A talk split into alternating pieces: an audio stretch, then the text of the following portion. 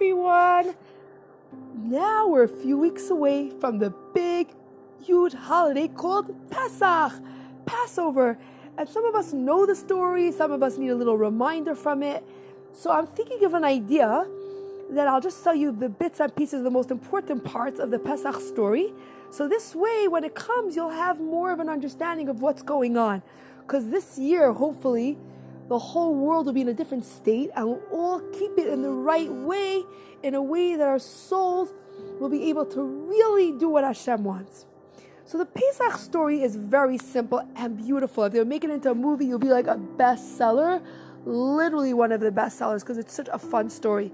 So the story starts out where there was this king, his name was Pharaoh, Paro, and he decided that the, the Jewish people are taking over the land and he can't have any more Jewish children and he said, Listen, this is what we're going to do. We're going to take all the little newborn babies and throw them into the water. All newborn babies are thrown into the water. And there was a mom, her name was Yocheved, and she had a little baby boy. And she said, But I'm so scared about throwing all the babies in the water. It's so freaky. Too bad. Every baby's being thrown in.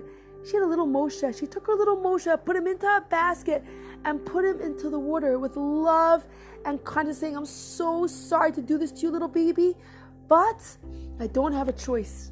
Right now, this is what I need to do. And what did she do? She put him in and she covered him up and let him go floating on the water. One very special thing to know is that God sent angels to feed all the babies that were in the water. They were fed water and milk and honey. And it tasted so delicious. So each baby was saved. You like, let's say when you have a life jacket and you have a little person in the life jacket, so you're like, okay, they're to float. I'm not worried every baby floated like a life jacket was on them. That's how much God took care of all the babies. Now there was a woman, her name was Batya. She was Pharaoh's daughter. And she said, I am going to watch over the little babies in Egypt. And that's what she did. She watched over the babies in the water. And when she saw Moshe in a basket, she's like, What's going on over there? She said, I have to help this little boy. She put out her hand, tried to catch him, but her hand was too short to catch him. God made a huge miracle, and her hand stretched and stretched and stretched. And what happened was she was able to pull the baby.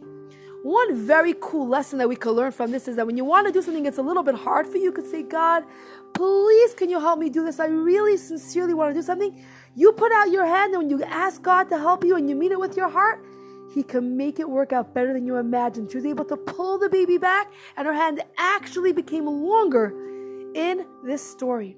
She took the baby and she said, Oh my gosh, this baby must be so hungry. Let me try to feed him. And she went to try to feed him and all the non Jewish mothers. And the little baby said, Nope, nope, nope, I won't eat from a non Jewish mother. Even though he didn't know anything, but his soul knew. And what happened was, was that he literally would not take from anybody. But there was one woman whom Batya said, maybe I'll bring him to another woman. And Miriam, who was Moshe's brother, sister, walked by and she said, hey, I know somebody who could feed him. And she brings over little baby Moshe to her own mom. And Yocheved said, I'm so excited. And she fed her little baby.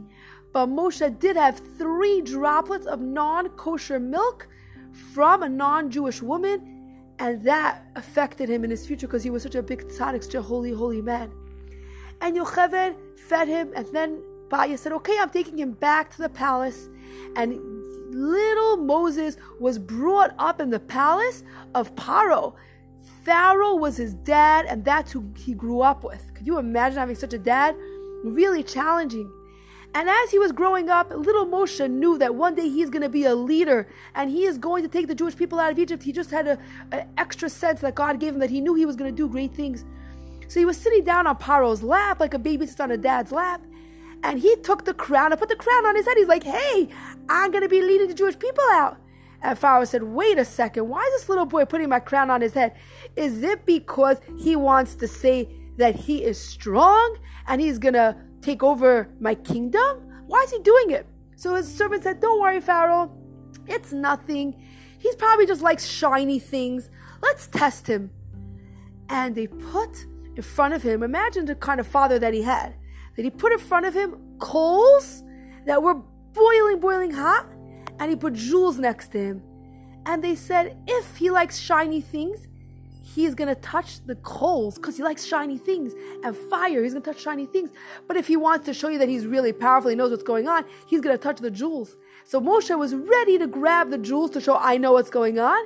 And an angel came and pushed his hand, and he quickly put his hand inside the fire to like shiny things and a little bit of coal, and it was boiling, boiling hot. And he quickly took his fingers like ah, and he put his finger to his mouth, and he burnt his tongue. And the tongue that he burnt, he burnt it forever and ever and ever because he was such a holy man and he'll be talking to God. So God said, even though you had non kosher food in your mouth from a non Jew feeding you, you were so holy, I had to burn it out of your mouth. And his mouth became burnt forever and it affected his entire life. And the next part is that he was there with Pharaoh and he saw the Jewish people working so hard and he realized, oh my gosh, like these Jewish people are really working hard. They're really hurting them. What should I do? And he went and he saw one of the terrible, terrible Egyptians were beating up another Jew. So he went and he killed him from being so angry that how dare you hurt my people like that. And after he did that, he said, I'm scared my dad is going to get me into trouble for killing somebody. He ran away. He ran away to a place called Midian. And when he ran there, he found a bush, and the bush was burning up, and the bush was inside the bush was God's voice saying, Moshe, Moshe, Moshe, come here. Take your shoes off. You're in a very holy place. And Moshe was like, What's that noise? What is that? He took off his shoes. He stood there. God said, Listen carefully. I know the Jewish people are suffering big time, and I want you to take them out of Egypt. But Moshe said, But God, I have a lisp. My mouth is burnt, and I'm embarrassed to go over to Paro. I don't sound professional. God's like, Don't worry. The list that was burnt from the fire was because I decided that you were such a holy man that your mouth could not stay unkosher. Don't worry, you're gonna be okay. He said, but I said like this, God, Paro, please take the Jews out of Egypt. I sound like a fool. And God said, You're gonna go with me. I'm gonna help you out. Don't worry. Go to Pharaoh and go talk to him. And he said to him, He's like, Look, you're holding a stick in your hand. This stick is going to turn into a snake. Throw it on the floor, it's going to turn into a snake. Whoa, what are you talking about? He threw the stick on the floor and it turned into a snake. Literally, to show the people in Egypt the power of God. And that he could take a snake, a stick, and turn it into a snake. they're like, oh, we could do that, not a big deal. We're so powerful too. Don't think you're so great, Moses. And they threw their stick on the floor and they all turned into snakes. And he's like, oh no, I'm not so powerful anymore. And Moshe said, Hashem, what should I do? And Hashem said, Don't worry, Moshe. I am going to make sure you're going to do all kinds of tricks in Egypt, and they're going to listen and they're going to let the Jews out. And we're going to continue about the 10 plagues that Moshe brought, and I'm going to send you a video that reenacts the story. It's so cool and so awesome, and it'll help you able to feel the energy of what happened. Here's the beginning of the story of Passover, and then we're going to continue telling you more. Enjoy. Have a beautiful day.